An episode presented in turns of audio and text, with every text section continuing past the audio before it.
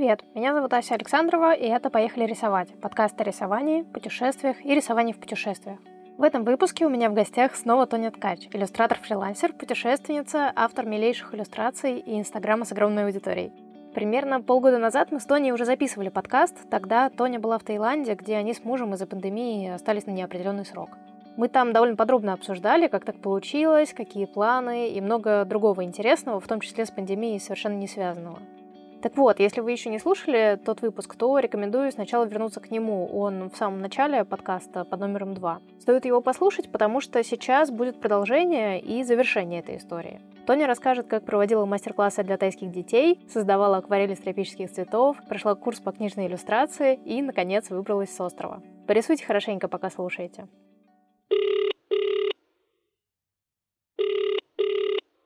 Тоня, привет. Привет, Ася. У нас продолжение истории, которую мы начинали рассказывать в выпуске подкаста номер два. Но для тех, кто его не слушал, можешь, пожалуйста, кратенько рассказать, чем ты занимаешься, чтобы как-то создать контекст? Да, это наш уже второй подкаст, я очень рада, что мы его записываем. Занимаюсь я иллюстрацией разной, э, стоковой иллюстрацией, коммерческой иллюстрацией. Вот недавно сдала свою первую книгу детскую, проиллюстрировала ее. Ну и очень люблю разные около творческие затеи. Ну, еще, кажется, ты преподаешь, да? Да, еще преподаю, точно. Но про это мы отдельно потом расскажем. Да. В общем, в прошлый раз мы записывались в конце мая, сейчас начало ноября. Тогда у нас в Петербурге, ну и вообще во всем мире была самоизоляция, ну, где-то был прям более жесткий карантин, у нас была самоизоляция, не работали никакие кафе, все сидели по домам, работали на удаленке, а вы в то время уже два месяца сидели на острове Самуи, не смогли улететь из Таиланда. Да, все верно. Да-да-да, сейчас мы обе находимся в Петербурге. А, расскажи, пожалуйста, как в итоге так получилось, что вы оттуда все-таки уехали? В общем, с того момента, как мы с тобой поговорили в прошлый раз. Ну, э, с одной стороны, мне хочется сказать, да, все просто, сели на самолет, улетели, но с другой стороны, я начинаю сейчас просто такие вспышки в моей голове, картины, как это все происходило, и произошло очень много событий. Я даже не знаю, успели рассказать о всех, но потихонечку могу начать. И действительно, когда мы с тобой последний раз общались, мы жили в домике на самой, по-моему, уже прошли небольшой карантин, потому что после того, как мы прилетели туда из Бангкока, а, сами решили две недели ни с кем не общаться из тайской деревни, чтобы, не дай бог, ничего на хвосте не привезти, наших любимых тайцев не заразить. Заказывали продукты э, онлайн и все такое. Ну и уже немножко стали обживаться. И, конечно же, продолжали работать, поэтому сейчас могу вот по частям потихоньку все вспомнить и обо всем рассказать. Давай, может быть, чтобы в целом у наших слушателей создалось впечатление о том, насколько вообще все это безумная история. Расскажи сначала, как в итоге вы все-таки оттуда выбрались, как это получилось, а потом уже подробнее поговорим о том, как вы там проводили время.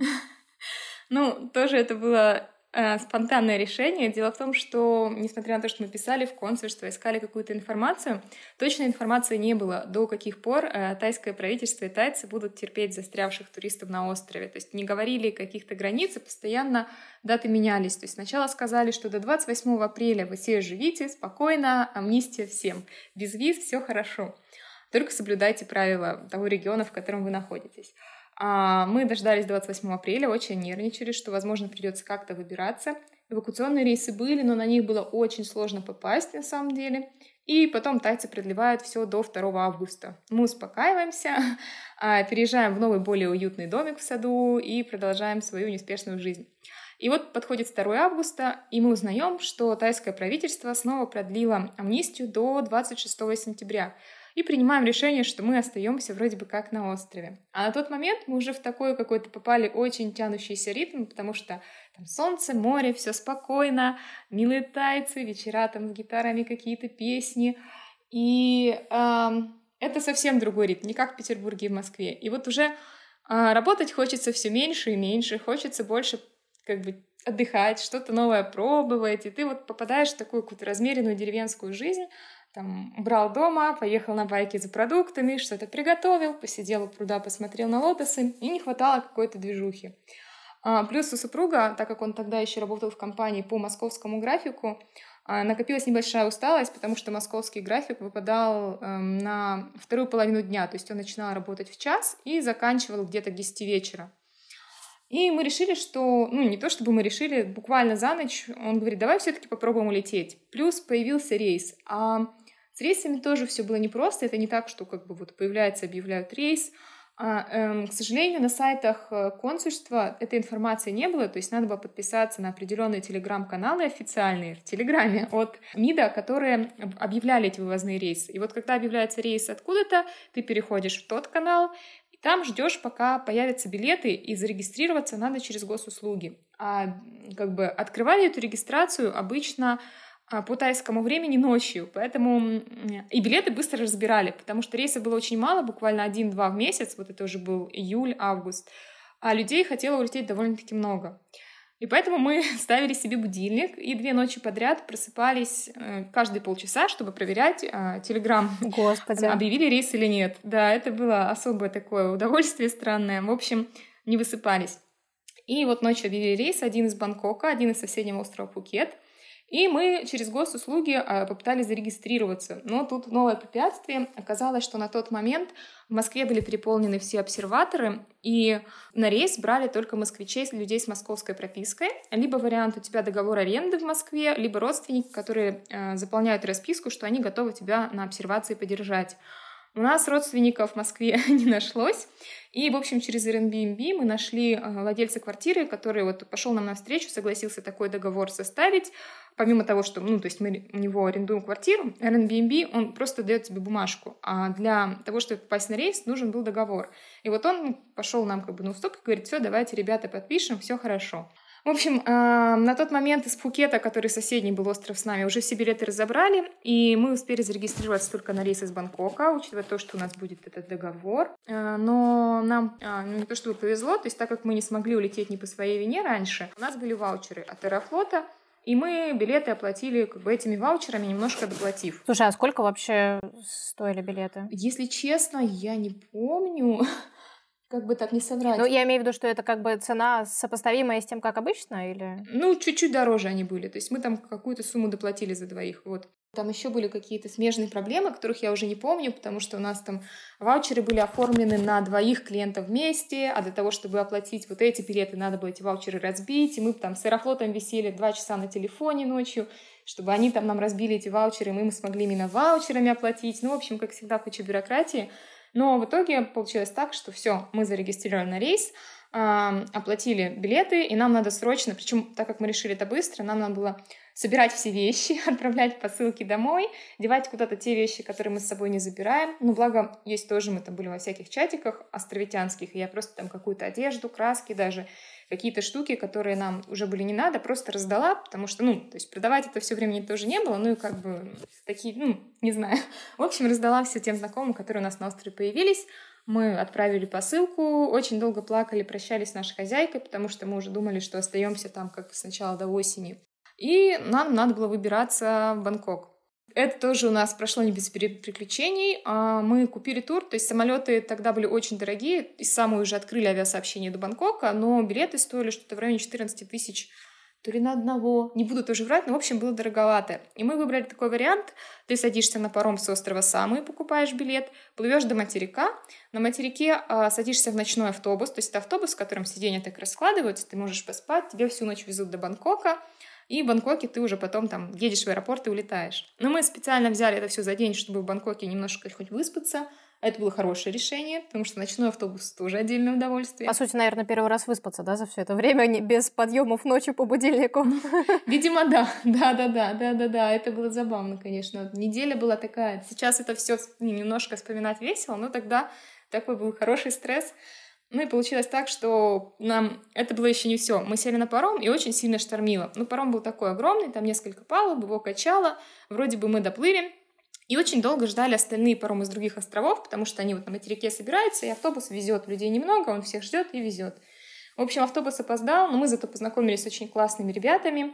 А, они фрилансеры, занимаются компьютерными играми. У них еще был классный малыш, которому полтора а, года. Э, звали его Лев, и мы, в общем, с ними разобщались. Э, очень было здорово, они нам скрасили тоже путешествие. И э, сели в автобус. спим спи ночью, и потом как-то просыпаемся, открываем телефон, и там новость, что паром, который плыл после нас с острова Самы, он затонул, потому что был шторм. Боже. Но там это был э, не туристический паром, то есть там было немного людей, и, ну, при этом, то есть там были пропавшие э, без вести, это был паром, который перевозил там какие-то кокосовые, в общем, ну, в общем, какие-то товары, продукты и плюс мусор самый. И поэтому, то есть, работники именно тайцы пострадали, то есть вот такая случилась еще и трагедия. И после этого все остальные паромы на сутки их как бы, ну, запретили, то есть перест... не было навигации, э, и то, ждали, когда успокоится погода. И то есть мы успели, собственно говоря, на последнем уплыть, а люди, которые на следующий день это планировали сделать, они просто были в панике, потому что вот они фактически не могут теперь попасть в Бангкок, чтобы улететь. А, потому что паромов нету, и там потом какой-то один все-таки был, но я так понимаю, что те, кто вот не оставляли вот этот день, который мы решили поспать в Бангкоке, они понервничали еще больше, вот.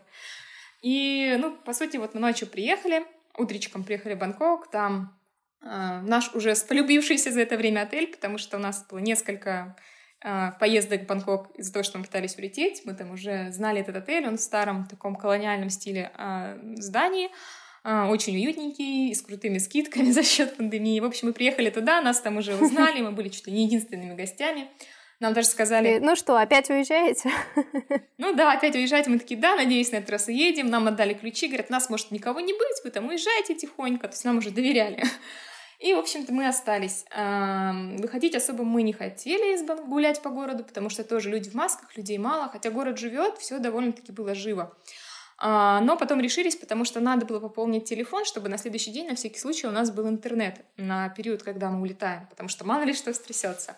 Мы вышли на буквально соседнюю улицу, и там нашли просто невероятное, классное, даже не знаю, как это назвать, кафе, галерея, студия, потому что ну, тайцы, в принципе, и бангкокцы, они очень классные э, и очень творческие люди. И вот там было такое супер местечко, которое открыли молодые ребята. Оно трехэтажное, в старом здании, и очень интересной конфигурации. То есть это такой, как длинный, как вагончик комната э, с вторым светом, то есть на три этажа была такая винтовая лестница.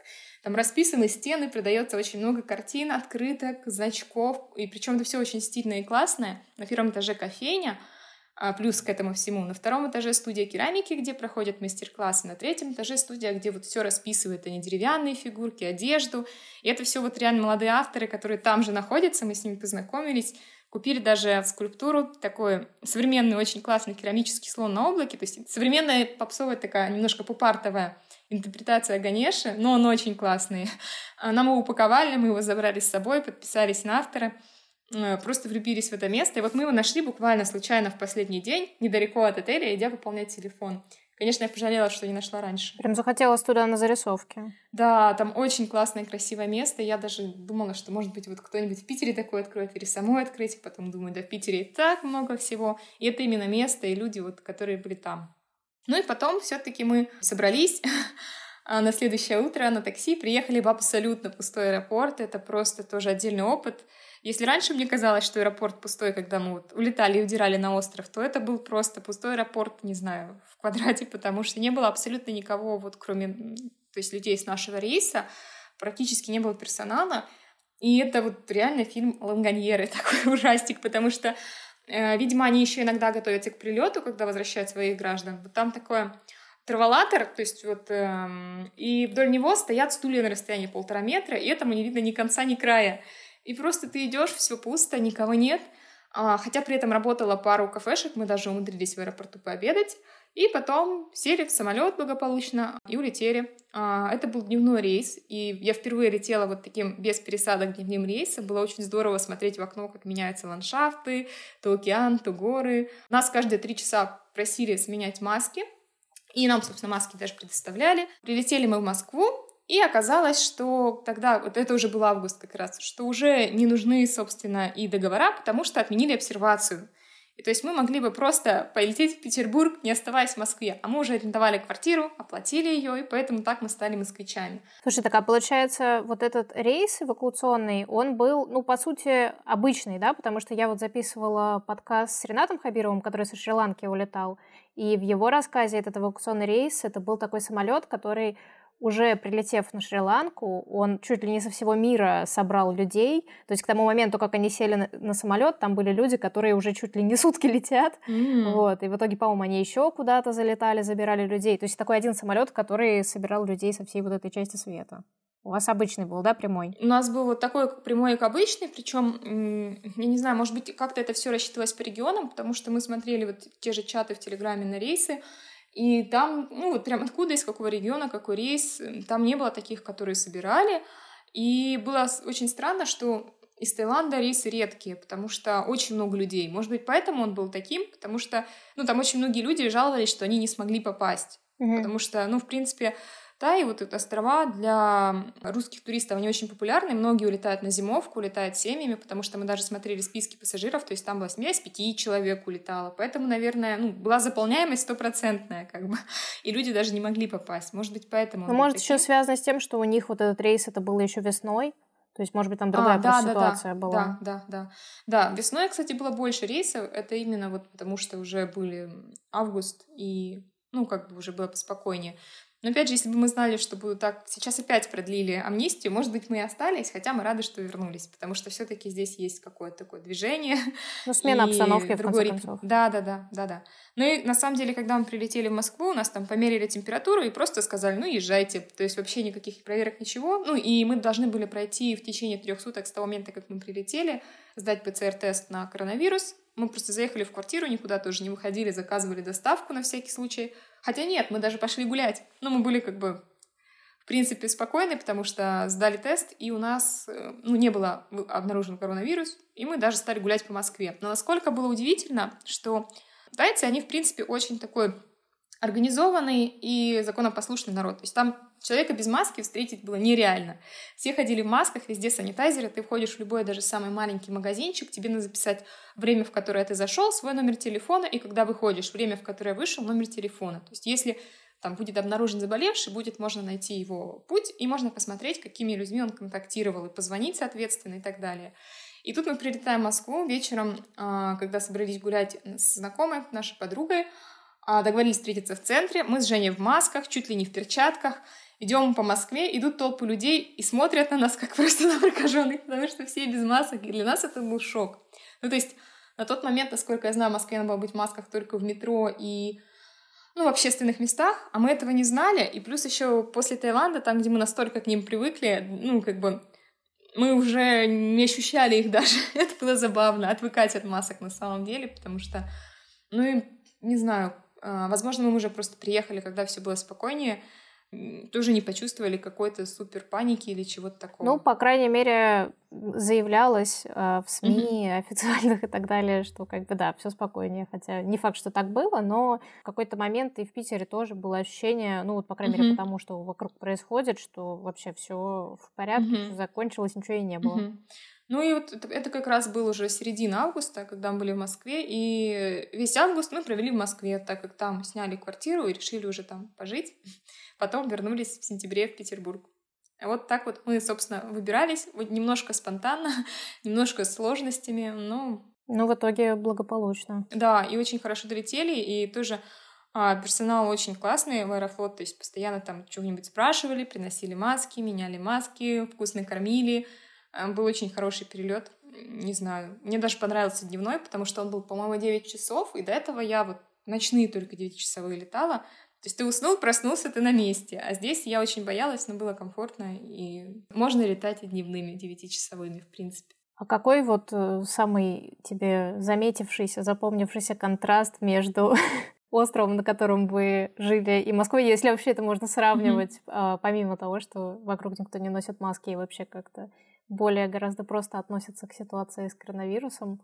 Что вот, не знаю, больше всего как-то бросалось в глаза с непривычки? Ну, наверное, огромная толпа людей именно в Москве. То есть мы там пошли в какой-то район, я, к сожалению, это были не Патриаршие пруды точно, не знаю, как он называется, там вот где яма, потому что там сказали, что там можно взять очень вкусную э, пиццету и пиццу. И мы, в общем, пошли туда, и просто вот толпы, э, ну, то есть это был буквально там третий или четвертый день после того, как мы прилетели, толпы гуляющих людей. Вот это не то, что там 3-4 человека, а это прям вот толпа. И, во-первых, мы, в принципе, отвыкли от людей на острове, потому что более семи человек в одном месте мы никогда там не видели. А здесь просто, ну, Москва, не знаю, и ну, широкие проспекты и очень много людей. То есть это прям сначала даже немножко пугало, но потом мы очень тоже быстро влились в эту атмосферу, не знаю и как бы успокоились, и все было хорошо. Слушай, интересно, на самом деле получается какая-то такая обратная ситуация, потому что насколько, ну вот я знаю, общалась с людьми, mm-hmm. что наоборот из Азии, когда люди приезжают из городов, они mm-hmm. под впечатлением от того, насколько у нас просторно, вроде и не так многолюдно, как в Азии, а тут получается наоборот. Ну, на самом деле, опять же, мы жили на маленьком острове, где, в принципе, людей немного, тем более не в сезон, тем более, тем более в коронавирус, когда, ну, туристы просто туда не попадали особо. Но ты говоришь, даже в Бангкоке было пустынно достаточно. В Бангкоке, да, но мы особо по нему не гуляли, то есть мы приехали, мы там были фактически один день, и потом на следующий улетели. И когда мы ехали на такси, не было вот даже такого впечатления. То есть мы до этого жили в декабре месяц там, и он был более наполненный. А сейчас мы как раз отель снимали в старом районе, недалеко от Касан-Род, и там как бы очень много лавочек, очень много таких мест были просто закрыты. То есть, да, работали какие-то и э, стандартные, там, и продуктовые, и рынки вроде бы работали, но все равно большая часть, ну, процентов 70, мне кажется, внешне было закрыто. Потому что у них обычно такие вот трех-двухэтажные домики в старых районах. Первый этаж а, а, это какие-то магазины, кафешки, все что угодно. Они всегда там, и, там такие деревянные двери, они их открывают, и получается у тебя вот такая зона какая-то с чем-то. И сейчас вот почти у всех эти первые этажи, деревянные ставни, двери были закрыты, и, ну, то есть не все заведения работали, но при этом, ну, то есть жизнь она есть, может быть, потому что, опять же, туристов нет. Но не такая, как в Москве. Да, не такая, как в Москве, и не было такой активности. Но мы, опять же, не ездили в какие-то супер туристические места, то есть мы так сидели в отеле, работали и бегали за, ну вот, сбегали пополнить телефон, и все. Вот, поэтому а, как-то вот Москва именно очень в этом плане удивила. Потому что ну, а на острове-то действительно никого нет, и мы приезжали на пляж, были там фактически одни, и там могли показаться там еще два пенсионера французские, бабушка с дедушкой, которые приезжали там купаться, и мы с ними даже иногда болтали, и, и все, и больше никого. А так, как бы, не знаю, в Бангкоке и Москве. Сравнить их вот в этот период было сложно. Но опять же, мы Бангкок особо не зацепили. Там очень мало были, когда улетали. Получается, в общей сложности вы на острове просидели, вот как мы с тобой перед записью посчитали, угу. около четырех месяцев, может, даже побольше. Ну, где-то да. Должны были мы улететь 29 марта. Мы еще... Почему мы удивились? То есть мы думали, что до апреля самолеты точно будут улетать. И как бы наш рейс, он, мы вечером ложились спать, он действительно, он был. Мы, мы позвонили, сказали, если есть на табло, все будет. И, и вот уже рано утром тогда нам пришла смс, что он отменен. И поэтому еще удивились, я хорошо запомнила эту дату. А до этого мы на острове прожили месяц, прилетели в Бангкок, чтобы улетать, не смогли улететь, делали визы, платили штрафы, опять улетели на остров, вот прожили 4 месяца. То есть получается вместе, наверное, а, даже 5. Ну, давай поговорим о том, как mm-hmm. ты там проводила это время, помимо работы, которую ты тогда mm-hmm. делала. То есть э, ты делала иллюстрации, иллюстрировала книгу. Там, я помню, была история, что у тебя в какой-то момент закончилась бумага, ну, Это вроде да. бы тебе потом пришла посылка, да, с ней? Да. А, бумага закончилась, и как раз я тогда иллюстрировала книгу для мифа, и я сначала попробовала найти что-то похожее, заказать с доставкой. Ну, там есть местные сайты, типа AliExpress, а на... Это было тоже сложно, потому что все либо на тайском, либо на китайском. При этом это не текст, который можно там скопировать и в Google закинуть. Это картинка. То есть я фотографировала, делала скрины, переводила как картинку, все равно ничего не понимала. Ну, там, в общем, разобралась, вроде бы заказала. И в итоге мне пришел ответ, что та бумага, на которую я больше всего рассчитывала, ее нет, а приехала какая-то такая немножко странненькая. И мне а, подруга из Украины, Катя, отправила посылкой в Таиланд. И фактически бумага там за полтора месяца добралась. Потому что даже литовцы, я написала производителям, они обрадовались, сказали, да, мы вам поможем, давайте сотрудничать, пришлем. На следующий день написали, что простите, мы пошли вот в пост-офис, нам сказали, что посылка, не получится ее отправить. И меня вот Катя спасла практически, я стала опять работать над книгой, но параллельно нашла себе еще кучу интересных э, заданий. Один из них был курс. Я давно хотела на этот курс попасть. Это курс э, Евгения Антоненкова «Основы книжной иллюстрации», потому что я, как и все, я думаю, многие авторы, у меня бывают периоды в жизни, то ты себя чувствуешь супер самозванцем, то наоборот, вроде бы все хорошо, но мне очень хотелось получить какое-то формальное, хотя бы небольшое образование именно в книжной иллюстрации, и мне нравился подход работы, поэтому я вот решила записаться на курс, потому что бумаги нет, рисовать нечем, а вот курс как раз можно пройти. И у меня потом все совпало, началось обучение и продолжилась работа. Ну и как ты считаешь, вот то, что ты на курсе проходила, такое школьное слово, что да. мы там проходили. А, то, что ты проходила на курсе, ты же уже была в процессе иллюстрирования uh-huh, книги. Uh-huh. В итоге эти знания пригодились. Как это вообще ты воспринимаешь? Ну, эти знания пригодились, но менять что-то уже, допустим, в структуре книги мне было поздно, я поняла, что что-то надо было, ну, можно было сделать по-другому. Мне кажется, вот это как раз очень опасная ситуация, да, да, да, если да. ты вдруг, э, ты уже делаешь какой-то проект, и вдруг ты решаешь узнать что-то поподробнее о том, как делать такие проекты, и понимаешь, что все, что ты сделала, нужно переделывать. Да, но тем не менее я понимала, что как бы любые правила, есть, во-первых, исключения, во-вторых, я уже себе отдавала отчет, что у меня проект почти, ну, как бы заканчивается, завершается, поэтому как бы я уже просто лучше проанализирую в следующий раз, если я буду что-то такое делать, я уже, допустим, какие-то вещи сделаю по-другому. Но что мне дал еще именно курс? Эм, дело в том, что, как я говорила, мы в такой же расслабленной атмосфере. Если ты сегодня не успел, да ладно, сделаю завтра, завтра не успел, сделаю послезавтра. Ну, это не касалось книги, касалось больше моих каких-то личных там проектов, стоков. И курс, он как бы тебя выстраивает, то есть это расписание. И э, если обычно, когда вот где-то я в России работаю, я сама себе могу расписание запланировать, я стараюсь его придерживать, то там придерживаться, то там уже было сложнее. То есть я настолько расслабилась, что я начала чувствовать, что в каких-то моментах вот у меня работа прям проседает. А курс он дал структуру, то есть за меня кто-то составил расписание. Дисциплину какую-то. Да, дисциплину. То есть там были домашние работы, и чтобы открыть следующую часть, надо было выполнить домашнюю работу. А домашние работы, то есть там были, надо было выполнять, например, акрилом. Я ездила по всему острову, искала акрил, нашла только детские, там, пять цветов какой-то вот в супермаркете обычном, то есть там красный, черный, белый, синий, желтый, но это был тоже интересный опыт. Грунтовала я картонки, которые у меня были от обратной склейки акварельной бумаги, которая приехала.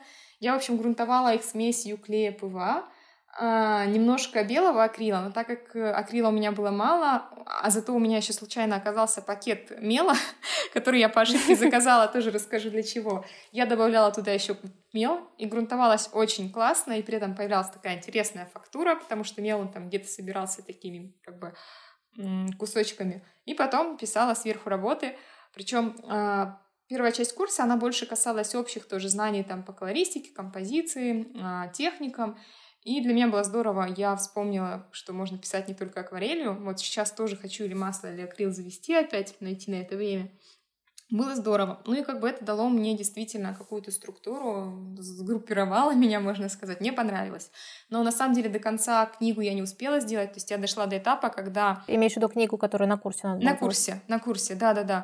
То есть там сначала первая часть — это общеобразовательные какие-то, ну и теория, а потом мы рисуем прям книгу небольшую, по-моему, 16, э, не помню сколько разворотов. Ну, в общем, Сначала делали эскиз, разрабатывали персонажей, потом сделали эскиз в тоне, и потом надо было приступать к цвету. В общем, я остановилась на тональном эскизе, мне его пропрувили, так сказать, утвердили, но к цвету я уже не успела подойти. То есть там на все про все три месяца, и в зависимости от того, как быстро ты работаешь, открываешь новые задания, ты успеваешь. Ну, это все с проверкой педагога. То есть, это, что мне еще нравилось, что можно было услышать вот как бы мнение человека о твоей работе. Мне этого иногда очень не хватает, причем ну, мнение профессионала как бы не всегда получается, потому что я не работаю в каком-то коллективе, и мне кажется, для фрилансера это очень важно, когда кто-то может посмотреть со стороны и вот тебе честно сказать. Вот. Ну да, не подписчики в Инстаграме, которые на тебя подписались, потому ну, что да, им они все, все нравится. Все очень да, лояльны. Да, да, да, да, да, да, да, очень лояльные, потому что даже если плохо, ну как бы люди не очень везет, у меня очень эм, вежливые подписчики, и даже, ну, я чувствую, что здесь нам сделать по-другому, это плохо, никто никогда не напишет, потому что все очень лояльны. С одной стороны, это очень здорово, это очень воодушевляет, но с другой стороны, иногда хочется, чтобы тебе сказали, вот это не так, вот это не так, переделай.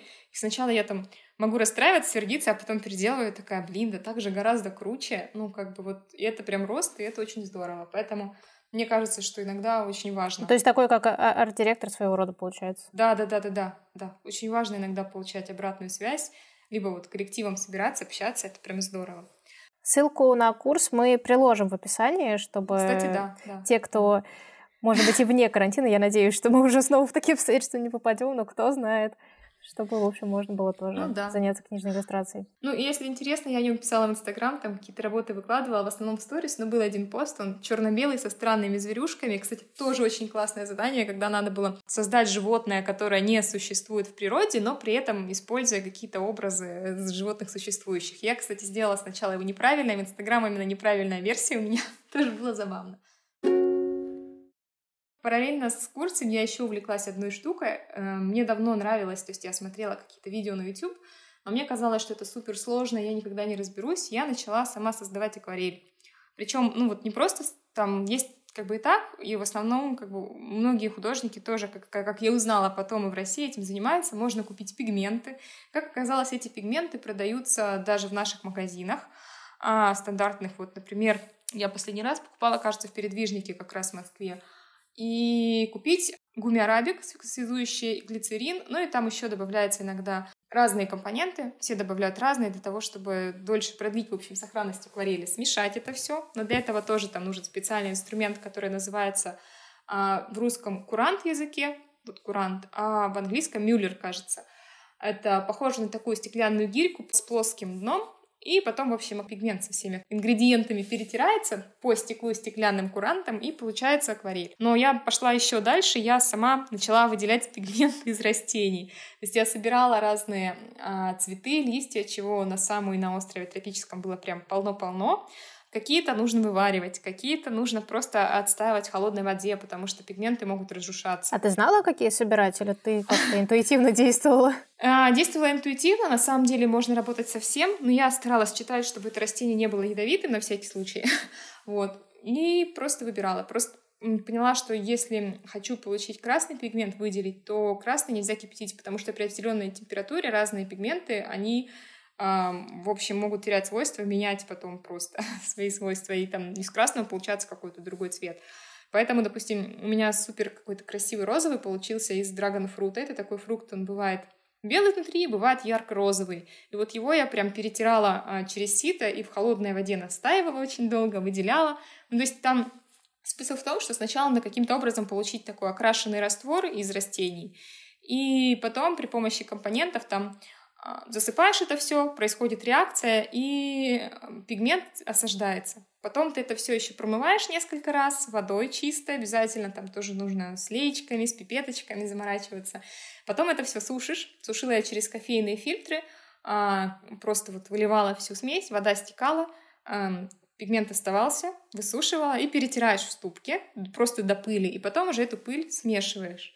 То есть это процесс долгий. Это же органика. Да, это органика. Оно как-то не начинает портиться, вонять, нет такого? Дело в том, что сам пигмент, то есть это не толченые листья. Там технология такая, что осаждается именно пигмент на минерал, и поэтому потом запахов никаких нет. То есть если это все хорошо промыть. И второй единственный минус, который есть у органики, все органические пигменты, они не очень светостойкие. То есть я тест пока на светостойкость так и не провела, потому что самые мы улетели, а в Петербурге как-то я пока не понимаю, как его проводить. Особо света нет.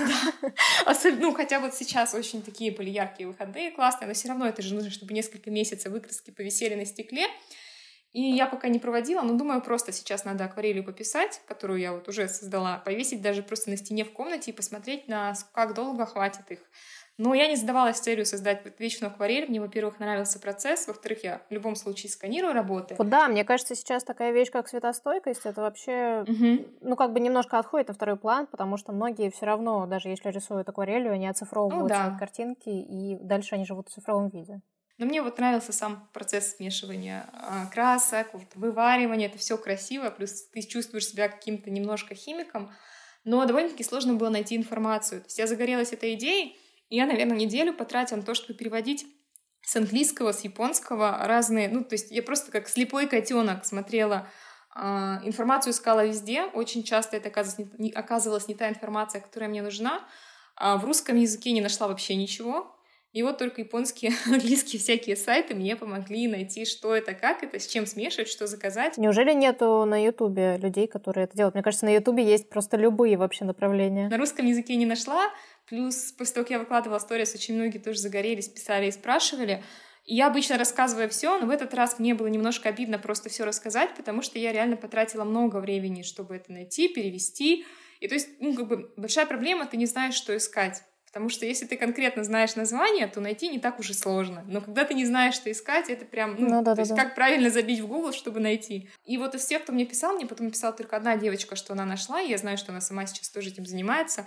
Но, возможно, вот я сейчас хочу все это возобновить, я все-таки расщедрюсь, расскажу, где что искать, как что называется, какие химические элементы.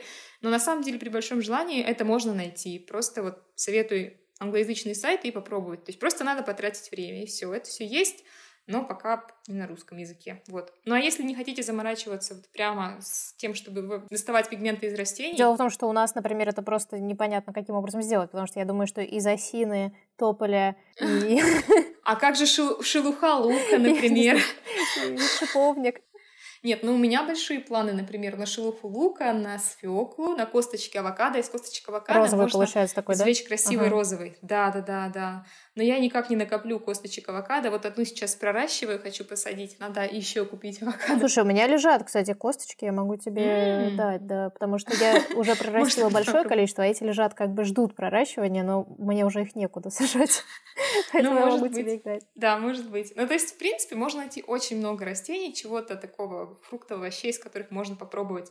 Но если не хочется заморачиваться именно с выделением пигментов, плюс сейчас зима, можно просто купить готовые, причем они, ну, то есть стоимость у них разная в зависимости от того, какой минерал был использован, потому что, ну, то есть продаются в основном минеральные. И, например, я покупала я не вспомню сейчас точных названий, но вот помню, что лазуриты, они, конечно же, дорогие, потому что это из полудрагоценных камней, они такие красивые синие, вот у меня стоят, я пока еще не смешивала акварель они стоили там 800 рублей за небольшую такую баночку. А какие-то такие более, ну, из дешевых, в общем-то, минералов штуки, они могут стоить и 60 рублей за ту же баночку, поэтому это не так дорого получается, но если вот хочется, то можно купить мюллер, найти стекло. Гумиарабик, на самом деле, тоже все зависит от того, в каких ингредиентах покупаешь. Если ты покупаешь, ну, гумиарабик — это смола, смолу в, грубо говоря, камушках, то ты просто э, ее потом сам должен будешь там проварить, довести до нужной консистенции, но это будет дешево. Если ты купишь уже готовую, дороже. Я видела какие-то баночки гумиарабик просто в художественных магазин, магазинах продаются да, за да, да. деньги. Да, да. Ну, то есть есть бешеные, есть не бешеные, смотря какую покупать. Есть даже готовые компоненты, то есть не надо ничего там глицерин смешивать с гумиарабиком, ты просто а, покупаешь уже готовый забыла, как это называется на английском языке. Ну, в общем, есть компании, которые это производят, и просто смешиваешь пигмент с уже готовой, готовой вот жидкостью, больше ничего не добавляя. То есть сам процесс интересный. Ну и опять же, если вы работаете не акварелью, а маслом, то те же самые пигменты, единственное, что связующее уже не гумиравик, а там берется масло и, соответственно, какие-то другие компоненты. Но это очень здорово и очень красивый процесс, визуально эстетический, и мне кажется, что... То есть это даже я делаю не ради того, чтобы получить прям акварель, а процесс ради процесса, потому что это действительно волшебство. Ну и плюс сейчас вот начала читать книгу о пигментах, историю и так далее, и, не знаю, вот погружаешься, и очень многое начинаешь как бы снова понимать по-новому. То есть открываются новые грани каких-то знаний о цвете, которые были раньше, какие-то супер классные истории. Поэтому мне кажется, что для творческого человека очень важно искать какие-то новые пути изучения того, что тебе вроде бы кажется знакомым. Знаешь, я сейчас вспомнила, ты вот это все рассказывала. В Нюрнберге есть дом-музей Альберта Дюрера. Угу. И это такой дом, а, ну, как угу. отдельно стоящий, в котором ну, помимо его собственной мастерской, его жилой части дома, его его семьи, там жили ребята, которые работали у него под мастерьями. Угу. И в том числе они занимались тем, что перетирали пигменты. И вот там как раз лежат вот эти всякие разные камушки, минералы, всякие штуки. И, ну, как вот лежит этот кусочек, грубо говоря, и кучка mm-hmm. пигмента, которая из него получилась, иногда совершенно непредсказуемого цвета. И вот этот вот, видимо, это был лазурит такой э, очень-очень mm-hmm. яркий синий, даже трудно поверить, что это вот какое-то природное что-то вот такого цвета. И я просто на тот момент, ну, как-то осознала, да, что мы настолько сейчас, ну как, не ценим, да, вот все возможности цветов, пигментов, которые у нас есть, в том плане, что, ну вот тогда, по сути, была возможность цвета получить только таким образом, и палитра изначально получалась очень ограниченная, потому что ты вот из этих цветов только можешь смешивать какие-то другие, еще не факт, что они хорошо будут смешиваться и так далее. При этом получалась вполне себе полноценная живопись, а тот же Дюрер в том числе и акварелью занимался. Угу. И, конечно, да, это интересно в это погрузиться. Ну, мы вот только вчера уже с мужем обсуждали, и я готовилась, у меня была недавно практика по, ну, в общем, неважно, может быть, позже расскажу, и обсуждали как раз тот момент, что когда у тебя мало средств, а, тебе приходится работать с знаниями, то есть ты получаешь больше знаний, и для того, чтобы создать что-то финальное, то есть ты к этому идешь долго, и это получается, ну, условно, гениальным. А мы пришли сейчас к тому, в принципе, в обществе, что у нас очень много средств к производству, то есть там любые краски, любые программы, там iPhone уже может снять тебе все что угодно, но при этом мы теряем мастерство, потому что становится все гораздо проще, и уже вроде бы как не надо долго учиться для того, чтобы написать картину или снять фильм, и поэтому становится меньше каких-то вот качественных продуктов, и поэтому постоянно как бы напоминаешь себе, что надо учиться, надо развиваться, потому что несмотря на то, что у нас там есть iPhone, который там сочетает в себе кучу всего, а, надо самому что-то знать и уметь. Ну, как бы все эти истории про то, что раньше в космос летали, э, грубо говоря, со счетами, а сейчас у нас есть супертехнологии, но при этом мы пока... Не особо летаем. Как бы, в общем массе не особо, да, не особо летаем в космос. То есть это очень интересная мысль. И, например, тоже я вот читаю сейчас всякие разные статьи и книги, а, меня поразило то, ну, сегодня действительно, вот, например, сделать там паттерн и напечатать какие-то обои очень просто, потому что между процессом создания и процессом уже, собственно, печати не так много тонкостей. То есть, грубо говоря, ты нарисовал на чем угодно, отсканировал, закинул в Photoshop и вот распечатал. Если что-то на большом формате смотрится, ну, не так, ты можешь это переделать, это не те большие затраты. А раньше надо было там сделать эскиз, простроить, вытравить разные металлические пластины. То есть это занимало кучу времени, кучу труда, кучу материалов, чужого труда. И если ты ошибешься где-то хоть в одной линии там, или не так расположишь элемент, то потом, когда напечатается финал там через не знаю, определенное количество месяцев, это будет не очень хорошо, потому что потрачено и вложено куча средств. Поэтому еще на этапе эскиза человек приходил грамотным. Ну да, ответственность совсем другая, конечно. Да, другая ответственность. И как бы вот где-то надо искать эту золотую середину, и это очень интересно. И вот мы сейчас с мужем на эту тему много говорим, и о том, что надо учиться, несмотря на то, что у нас есть супер какие-то легкие средства. Ну да, у того же Дюрера там вот все вот эти вот приборы, приспособления для афорта, для гравюры лежали. Я вот как раз об этом тоже думала, что, господи, это же такое нужно мастерство, терпение и, главное, понимание того, как это будет выглядеть в результате, чтобы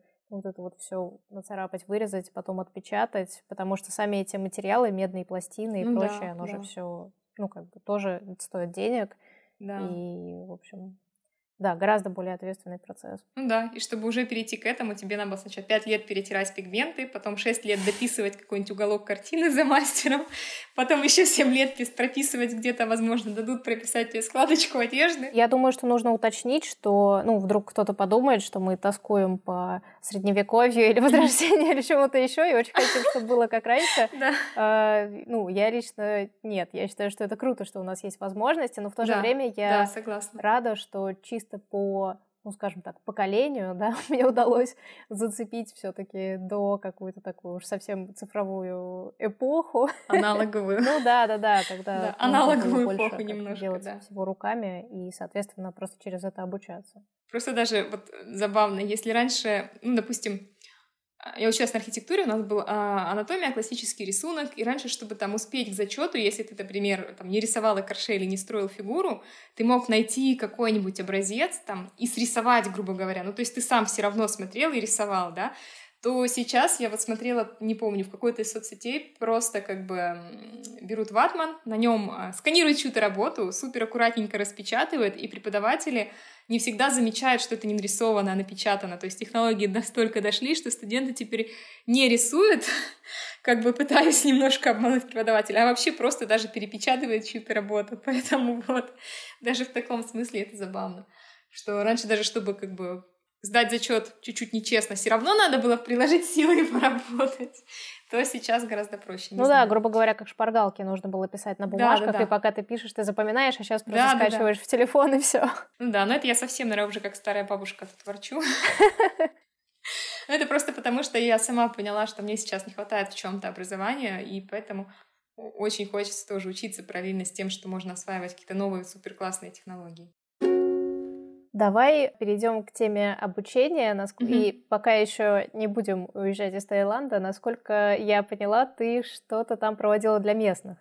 А для местных, да, э, мы там очень подружились. Я, по-моему, рассказывала в прошлый раз с хозяйкой, у которой жили. И мы сначала жили у них в небольшом отеле, потом сняли один дом, потом освободился дом немножечко получше, поближе к ним и к саду, мы переехали в другой.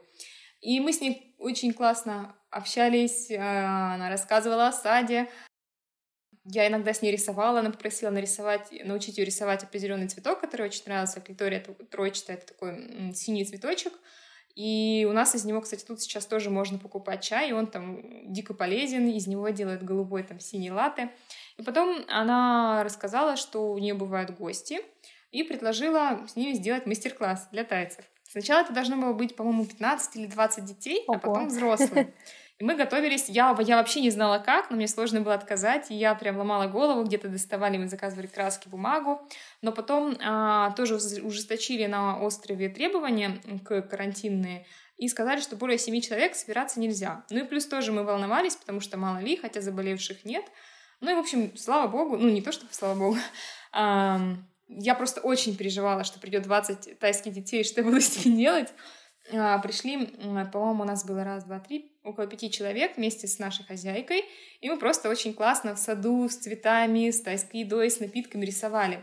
А, я там рассказывала, как рисовать, в принципе, акварелью мы делали упражнения, потом мы разбирали разные цветы, там сколько лепестков, там сколько тычинок. Начинали, как всегда, от общего к частному, то есть я рассказывала им, что вот давайте сначала там наметим круги, там вот при там композиции, расположим на листе, разметим общими формами, теперь прорисуем там листочки, теперь прорисуем то. И, в общем, мы рисовали цветы, а в финале делали открытку, там домик с цветами.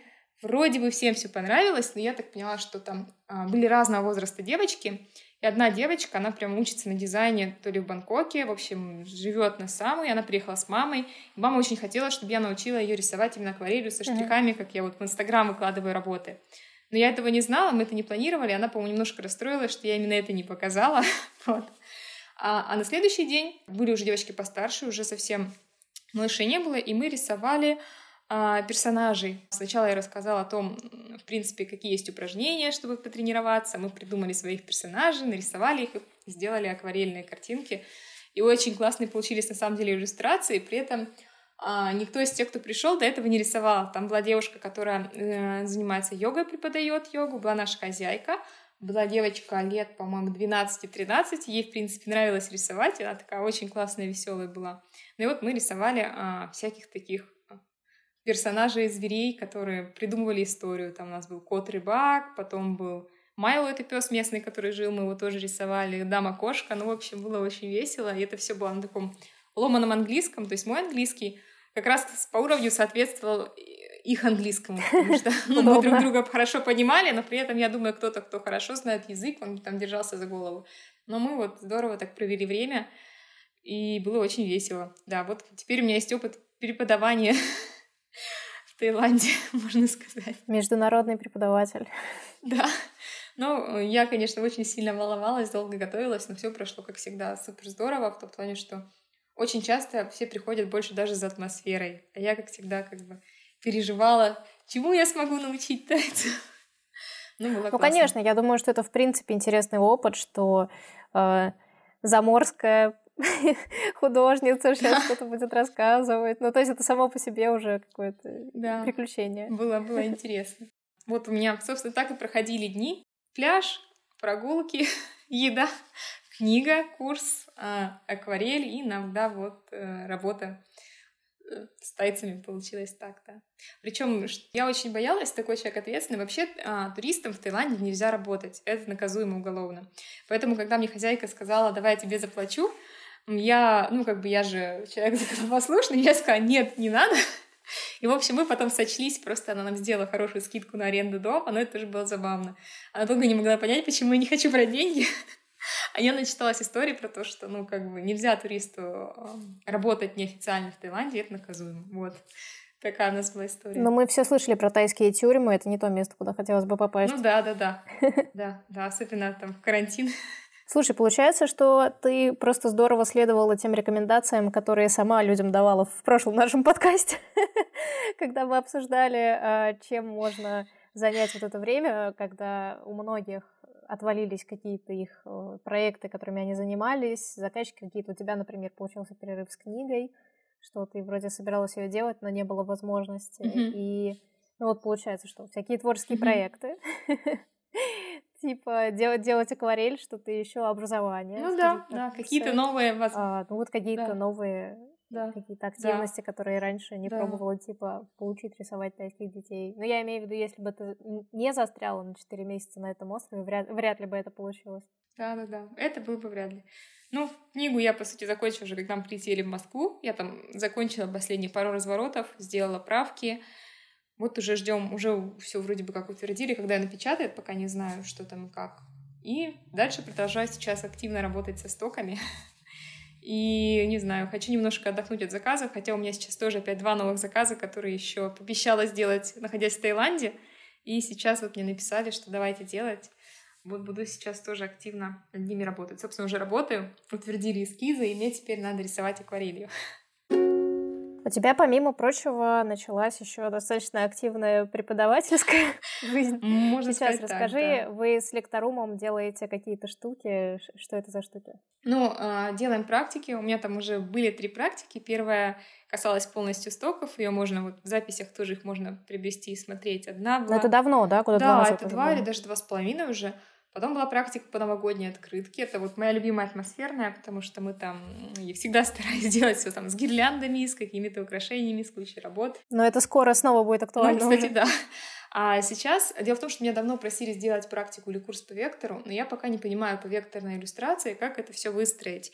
И я, в принципе, самоучка, много читаю. Ну, вот теперь не совсем самоучка, потому что стала и курсы иногда проходить но все равно не понимаю, как правильно это подать, потому что векторная иллюстрация, ну и работа в Adobe иллюстраторе, она может быть очень разной.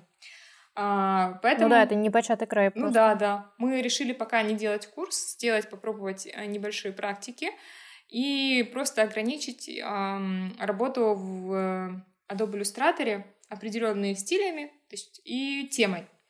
И так как э, сейчас еще я очень активно изучаю паттерны и много делаю паттернов, и иногда выкладываю их в Инстаграм, и они всем очень нравятся, мы решили объединить это все темой паттернов. И вот в эту субботу, буквально позавчера, была бесплатная практика. То есть там надо просто зарегистрироваться, и можно ее смотреть. И уже можно даже зарегистрироваться, посмотреть в записи. То есть там было очень много теорий. Если вы не боитесь, то можно зарегистрироваться и посмотреть. Я не смотрела полностью, просто по времени не успела. Я начала смотреть начало, просто обалдела от количества теории, которую Тоня подготовила, потому что, ну, то есть там не просто вот паттерны бывают такие-такие, а там с истории, начиная вообще от Древнего Египта, это очень круто. И да, в общем, это бесплатная штука, и ссылка будет в описании. В общем, не то, что если вы не боитесь, я думаю, в любом случае, даже если вы боитесь, надо использовать возможности посмотреть. Ну, да, опять же, очень очень много рефлексирую, потому что у меня большого опыта преподавания нет. А, фактически я бы могла преподавать там в академии, потому что я закончила магистратуру по архитектуре, и у нас даже были отдельные предметы с этим связанные, но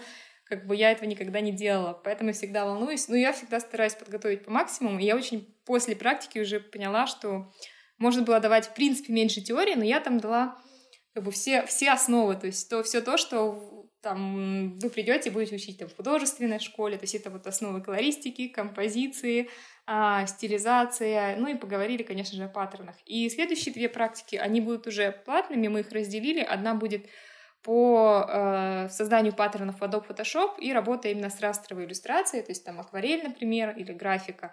Мы полностью с нуля нарисуем э, мотивы, элементы для того, чтобы собрать паттерны, и потом соберем коллекцию паттернов. Но опять же, опираясь на те знания, которые мы вот получили на, эту, на практике в субботу. Э, и эта практика будет 21 ноября, а вот 19 декабря уже будет все то же самое, только с векторной иллюстрацией. Мы а, в Adobe иллюстраторе нарисуем мотивы, элементы, и это будет стиль, ну, flat стиль, а, такой современный, более живой, и doodle стиль, и потом тоже соберем коллекцию паттернов. И э, еще я, скорее всего, сделаю бесплатный обзорный прямой эфир а, по Adobe Illustrator, чтобы те, кто пойдут на эту практику, уже немножечко знали, как открыть там новый документ, создать, где цвета, где какие меню, чтобы нам было попроще, вот думаю. Но в целом это для тех, кто совсем с да, нуля. Для да, для тех, кто совсем с нуля, и вот вся информация будет у меня в Инстаграм. Ну и вот самое главное, мне кажется, что самое сложное, конечно, было вот на этой практике по теории. Почему-то все у нас больше боятся программ, не знаю, мне кажется, программу изучить довольно-таки несложно, просто нужно какое-то усердие и время, и не бояться сделать что-то не так для начала. То есть просто брать и делать. Но это всегда, то есть у меня у самой барьер, как бы, если я что-то новое изучаю. А, но при этом, а, то есть нарисовать, а, спланировать, там, выбрать там цветовое решение, мне кажется, это даже сложнее, чем потом сделать это в иллюстраторе. Вот, поэтому не надо бояться, мне кажется, что иллюстратор, как и Photoshop, довольно классные программы, и они с каждым годом становятся все легче, все интереснее, потому что разработчики, а, которые их создают, тоже следят за тенденциями, и это очень здорово. Я думаю, знаешь, бояться еще может быть потому, что ну, есть желание изучить прям хорошенечко, mm-hmm. то есть так, чтобы вот изучить, так изучить и знать, как э, каждая функция работает. Mm-hmm. Зачастую достаточно просто знать, как делать те штуки, которые вам нужно делать. Да, да. То есть вы начинаете с каких-то простых вещей, там, ну, грубо mm-hmm. говоря, там флет иллюстрацию чисто технически делать проще, чем если вы пытаетесь объемные какие-то да, вещи да, делать да, в иллюстраторе. Да. И вы начинаете это делать потихонечку, э, осваиваете вот очень ограниченный набор функций. Потом постепенно вам хочется делать что-то сложнее, а вы уже знаете, что гуглить, потому что у вас есть какая-то основа, mm-hmm. и вы, соответственно, уже самостоятельно или там тоже на каких-то курсах можете это осваивать. Я просто по себе знаю, потому что я, ну, сейчас, собственно, в связи с подкастами, да, я там те же аудиоредакторы потихонечку изучаю, а, там, ну, с видеомонтажом, да, то, что mm-hmm. я как-то ковырялась в Adobe Premiere, он меня поначалу пугал просто до ужаса. Я его открывала и закрывала, потому что такое количество всего, что то есть я не понимаю там просто ничего. То есть того, что я понимаю, там, знаешь, полпроцента. Вот, но как-то постепенно вроде что-то что освоилось. А по поводу вектора, просто я недавно, поскольку я сейчас сама достаточно много в векторе работаю, я как-то с кем-то это говорила и посчитала, что я конкретно вот в иллюстраторе работаю уже ну, типа 11 лет. Угу. Ну, так получилось просто. Что где-то примерно в 2009 году я что-то начала там пробовать делать. Ну, и не то, что я постоянно это делала. То есть какие-то годы я вообще ничего в иллюстраторе не делала практически. Но как бы так или иначе я этим занимаюсь вот столько лет. И в итоге ну, я не знаю, на сколько процентов я знаю иллюстратор, может, процентов на 30. Ну, вот, то есть я да, делаю там те да. штуки, которые мне нужны, а все остальное, вот вся вот эта громадина функций, которые там еще есть, ну, мне они просто не пригождаются, поэтому я их и не знаю. Да, ну, на самом деле все таки есть. И у нас с тобой примерно один и тот же стаж работы в иллюстраторе. И как бы, да, я знаю, что мешами можно делать объем. Я даже пару раз пробовала сделать объем на яблоко. Я просто понимаю, что мне это не надо, потому что, ну, я не работаю, например, в дизайне или там, в разработке упаковок для соков, где нужно идеальное там яблочко с росинкой. Поэтому я это не использую. Если мне захочется сделать что-то в такой стилистике, я там больше изучу эту область. Мне кажется, сейчас это уже скорее в 3D проще делать. Ну да, да, даже проще в 3D, поэтому... Ну, то есть вы можете изучить область, которая вам нужна конкретно для вашей работы, это раз. Ну и два, это работает еще очень здорово, если вы зададитесь конкретной целью. То есть я иллюстратор учила сама, тогда еще не было каких-то супер уроков, супер форумов, это было вот очень давно. И были книжки а там иллюстратор для чайников, и я по книге просто делала глава за главой и таким образом изучала. А цель у меня была простая, я тогда нашла принтшоп, я еще работала тогда архитектором, в котором были разные конкурсы, то есть можно было там на футболку нарисовать рисунок векторный и что-то выиграть. Мне было очень интересно, и я рисовала, ничего я, конечно, там не выигрывала, но я таким образом вот и выучила иллюстратор. То есть хотела делать картинки для конкурса, взяла у подруги книжку, листала, читала, делала, пробовала, отправляла. И потом постепенно какие-то эти картинки закидывала даже в контакт, и меня потом нашли ребята, которые меня позвали в студию в игровую рисовать просто благодаря этим картинкам. Поэтому тут главное, как большой путь с маленького шага, надо найти себе цель и начать. Ну и, конечно, возможно, я всех авторов курсов оставлю и себя без работы, но, ну, то есть при должном усердии и желании все можно изучить самостоятельно. И сейчас, тем более, потому что сейчас и хороших платных курсов, и бесплатной информации очень много. Поэтому, ну, главное не бояться и стараться. Ну, то есть и найти время. Ну да, в принципе, изучать самостоятельно, конечно, можно, но зачем, если на это уйдет просто несравнимо больше времени. Ну, в принципе, да. Просто раньше действительно не было таких... Э, раньше просто не было возможности, потому что сейчас ты говоришь, вот взяла книжку по иллюстратору, просто представляешь человеку сказать, хочешь изучать иллюстратор, вот тебе книжка. Книжка, в смысле? Ну, возможно, да. Потому что я помню, у меня, может быть, тоже была, или может, я брала у кого-то книжка, тоже такая желтенькая, типа фотошоп для чайника. Да, да, да, желтенький с черным, да, да, да, да, вот такая была серия по всем программам. И там были приложены скриншоты черно-белые из фотошопа. Какие-то картинки вот с этими окошечками, панельками. Какой-то совершенно уже сейчас непредставимый формат. Да. Ну, возможно, тоже я сейчас, не знаю, расскажу супер секрет в кавычках, потому что последнем фотошопе, ну не в самом последнем, который вот вышел недавно, в конце октября, его я еще не устанавливала, а в более старой версии, ну таким относительно последним, если вы наводите на какой-то инструмент, то вам про этот инструмент напишут просто все и предложат даже урок записанный, mm-hmm. как и чего с ним можно сделать. То есть, ну, как бы а, сами разработчики программ идут на то, чтобы программы становились максимально понятными. И, например, вот когда я ставила тот же А фреска, ну, фреска я не смотрела уроки, а я поставила себе еще Lightroom на телефон, чтобы, возможно, какие-то пресеты поделать, хотела попробовать, потому что у меня подписка, она включает, ну, подписка Adobe, ну, бесплатную версию. И я вообще сначала ничего не понимала, а потом нашла раздел, где просто разные художники, фотографы записывают урок. То есть они говорят, сделай с этой фото вот так, сделай теперь с этим фото вот так, нажми это, нажми то, нажми все, вот у тебя результат. И в вот этом процессе то есть там видео буквально 5, 10, 15 минут, а ты осваиваешь инструменты. То есть, мне кажется, сегодня действительно гораздо легче. Но если ты хочешь быстрее, то можно, да, найти себе преподавателя, который тебе в этом поможет. Но сегодня возможности просто море, действительно, да. В общем, подытоживая эту тему, а, просто я сама сейчас еще не очень понимаю, когда именно выйдет подкаст.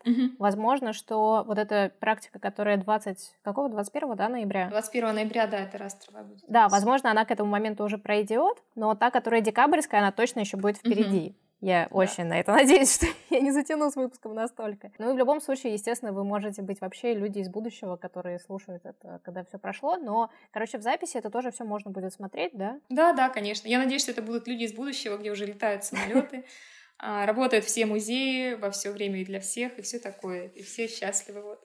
Ой, да, скорее бы это будущее наступило. Да, очень хочется. Слушай, а у вас же всегда, вот, э, ну вот до, собственно, вот этого сумасшедшего 2020 mm-hmm. года всегда был какой-то, ну, насколько я понимаю, план, что вот вы поедете куда-то пожить, потом еще куда-то, потом еще куда-то. Mm-hmm. Вот сейчас у вас как? Вы просто расслабились и никаких таких планов не строите? Или все-таки как-то оно автоматически что-то планируется на какой-то непонятный срок? Ну, автоматически планируется. Дело в том, что у нас это путешествие вышло гораздо более длинным, чем мы планировали. То есть мы планировали вернуться в апреле. И мы как-то так очень напутешествовались и очень соскучились по размеренной городской жизни. Плюс сейчас у нас есть какая-то задача. Мы наконец-то решили, что надо найти какую-то квартирку, в которую свозить все книги, которые мы покупаем, потому что сейчас это по всей стране, не только в России разбросано. И немножко сложно стало с тем, что, ну, то есть кочевать мы как бы уже обжились какими-то вещами, и вот сейчас хотим все-таки, может быть, где-то немножечко, хоть на полгодика сесть, разобраться с бытом, а потом опять начать путешествовать. Но муж мне уже говорит так, а может быть, мы все-таки сможем куда-то зимой, ну вот хоть куда-то, не знаю, не знаю, и начинает рассматривать варианты, чуть ли уже не в Занзибар смотрит билеты. Я говорю, что, туда лететь 9 часов просто. А у некоторых авиакомпаний сейчас туда есть а, неплохие цены, ну, относительно там, там сафари, там то, там все. Я посмотрела, что лететь 9 часов, лететь 9 часов ради недели я не готова. Ну да. Вот, но муж уже хочет куда-то ехать. И как бы раньше я думала, что мы накатаемся и потом будем жить спокойной семейной жизнью. А сейчас понимаю, что это как как тоже какой-то вирус, и уже не можешь сидеть долго на одном месте. Ну, образ жизни такой. Да, да. То есть я была долго очень таким домашним человеком, который никуда не выезжал. И потом, когда мы начали путешествовать, просто сейчас поняла, что я без путешествий не смогу, потому что это тебя наполняет. Ну и неважно, там ты летишь куда-то за там, 9 часов перелета или 12, или ты просто поехал в соседний город, или даже там 40 минут на электричке, ты отъехал от своего города, мне все равно нужно куда-то что-то новое узнавать, смотреть, ехать куда-то. И ну, как бы это настолько вдохновляет, что просто, не знаю, ни с чем не сравнить. Но, возможно, это именно как бы потому, что мы уже начали, теперь не можем остановиться. Если не откроют границ, будем ездить тогда в соседние города. Очень много городов, в которых мы в России не были, собственно, большая часть, поэтому будем изучать. Ну да, по России, конечно, тоже интересно поездить. Обидно, конечно, что по ней в основном люди начинают ездить угу. э, ну, обидно не то, что начинают ездить, а то, что вынуждено, что хотели в какое-то ну, я понимаю, да, совсем да. другое, а да, приходится да, да. наслаждаться тем, что может предоставить Родина. Угу. Ну, такое, да, такое странное время. Очень здорово, что сейчас начинает развиваться такой внутренний туризм, потому что даже летом я смотрела разные в Инстаграм аккаунты, когда в городах, той же Тюмени, делают лагеря такие интересные э, в, в лесу. То есть это как бы как и отель, я не помню это название, но палаточный отель. То есть у тебя там палатка шатер, у тебя есть все там теплая вода, э, кровать нормальная, то есть э, там готовят еду, то есть такой кемпинг-отель. Глэмпинг называется или что-то да, такое? Да, глэмпинг, да, точно, точно. При этом это все выглядит классно. Я подумала, и может быть забронировать что-то, посмотрела, а забронировать-то нечего, потому что все уже забронировано, то есть настолько было. И под Петербургом тоже что-то такое находила, там очень интересные домики, причем разного абсолютно типа, то есть и палатки, и шатры, и прям деревянные домики. И тоже на ближайшие даты все было забито. И поэтому, мне кажется, это, с одной стороны, минус, конечно, ну, огромный минус, то, что все это случилось в пандемии, но, с другой стороны, есть и свои небольшие плюсы, то, что у нас вот начал так классно развиваться внутренний туризм. Ну что, будем завершать? Да, давай, наверное, завершать. Спасибо большое. Я думала, знаешь, у нас с тобой получится такой выпуск, как бы как сказать, такой промежуточный выпуск. Типа чуть-чуть мы что-то договорили, потому что основное все проговорили в прошлый раз. Но нет, мы справились, мы болтали еще на целый полноценный выпуск. Ну да, здорово получилось. Я всегда рада поболтать. Ладно, тогда будем ждать каких-то новых приключений, чтобы сделать еще и следующий выпуск. Надеюсь, они будут более позитивные со всех сторон. Да, но по более приятным поводам. Да, да, да. Ладно, ну что, пока. Спасибо, да, огромное. Все, тогда пока-пока. Пока. Спасибо, что послушали до конца наш длинный выпуск. Ссылки на Тоню, ее курсы про паттерны, а также на курс книжной иллюстрации, который она проходила, есть в описании. Если вы порисовали или поделали что-то другое творческое во время прослушивания, обязательно отметьте меня и Тоню. Большое спасибо всем, кто ставит подкасту оценки и пишет отзывы. Подкасту все это очень-очень нужно, чтобы и другие люди тоже могли его послушать. Пожалуйста, потыкайте в звездочки и напишите, как вам все происходящее, если ваше приложение для подкастов это позволяет. Если вы слушаете с айфона, то в Apple подкастах это точно можно сделать, а в приложении CastBox можно писать комментарии прям к каждому отдельному выпуску. Ну и повторю, что мне просто супер приятно получать отзывы в личные сообщения и упоминания в сторис. Спасибо, пока!